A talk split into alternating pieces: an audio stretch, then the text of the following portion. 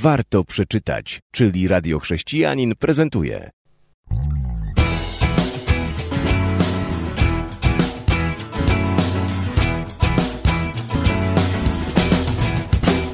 Witam w kolejnej naszej audycji. Zoologia biblijna. Co to jest? Jak sobie radzić z wilkami, wieprzami i wężami? Książka, która ukazała się już kilka lat temu, ale książka, która do tej pory jest w mojej pamięci. Co takiego szczególnego w tej książce? W bardzo intrygujący sposób autor przybliża nam życie Kościoła, porównując niektóre zachowania do zachowań zwierząt. To jedno. Dwa, że czyni to z dozą humoru, a trzy, że książka wcale nie jest taka gruba, żeby mogła wystraszyć. Więc teraz kilka słów o samej pozycji. Ukazała się w 1996 roku, więc nie wiem, czy jeszcze uda nam się ją kupić, ale myślę, że warto się rozejrzeć. Joel Freeman, autor tej książki, a wydawcą jest wydawnictwo Pojednanie któremu jak najbardziej należy podziękować za wydanie tej pozycji, gdyż nie jeden już chrześcijanin skorzystał, wiem o tym. Czasami udało się sprowadzić rozmowy na lekturę książek i czasami również na wspomniany tytuł. Animowany animalizm, czyli pierwszy rozdział wprowadzenie do idei zoologii biblijnej. Kościół przypomina trochę Arkę Noego. Gdyby nie potop na zewnątrz, nie wytrzymałbyś smrodu wewnątrz. Ktoś miał kiedyś powiedzieć. Mroczna rzeczywistość, ludzie zachowujący się jak zwierzęta, podstępni jak lis, pyszni jak paw, uparci jak osioł, czający się, by zaatakować jak wąż w trawie. Człowiek zaczyna się zastanawiać, czy w ogóle ktoś na świecie ma na sercu dobro innych? Czy są jacyś kandydaci? Czy jest ktoś, kto zachowuje się jak owca? To cytat już z pierwszego rozdziału, a dalej niesamowicie intrygujące tematy i teraz już drugi rozdział – kto jest kim w tym zoo? Test wieprza. No i bardzo ciekawy też cytat na samym początku. Bądź dobry dla ludzi, pamiętaj, że każdy, kogo spotykasz, toczy ciężką bitwę, miał powiedzieć John Watson. A teraz cytat już autora. Czasami ludzie nie pozwolą ci płakać ze sobą, jeżeli najpierw nie śmiałeś się z nimi.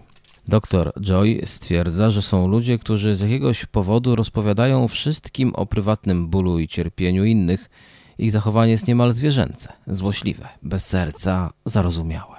Ludzie owce i ludzie wieprze to podrozdział. A teraz już szybciutko do kolejnego rozdziału. Dlaczego ważne jest bycie we właściwym królestwie?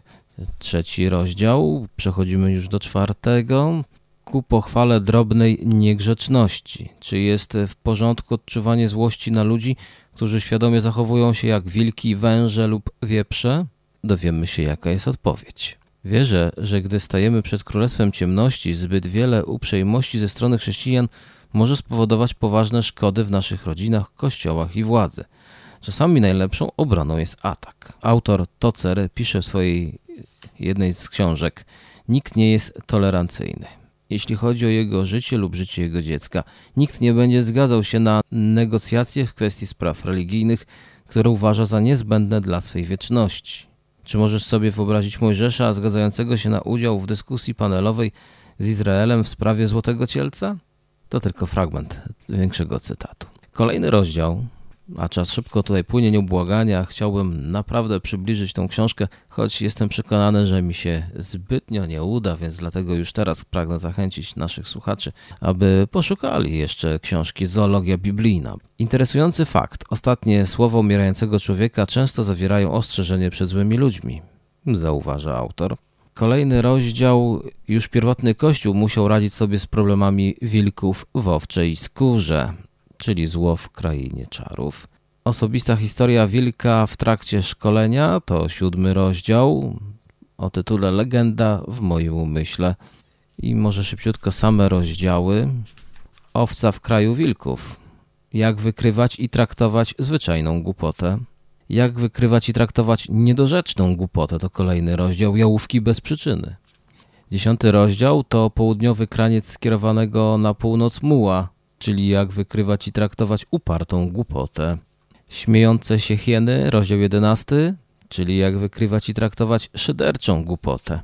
Rozdział 12, jak lemingi do morza, jak wykrywać i traktować zaangażowaną głupotę, czyli dużo, dużo o głupocie. Jeszcze kilka rozdziałów w tej książce się znajduje. Tak naprawdę to byłem w połowie. Kończąc, może takie losowe, kilka domowego wyrobu zasad, które będą nas powstrzymywać przed osądzaniem innych. To rozdział 14 o tytule Osądzić.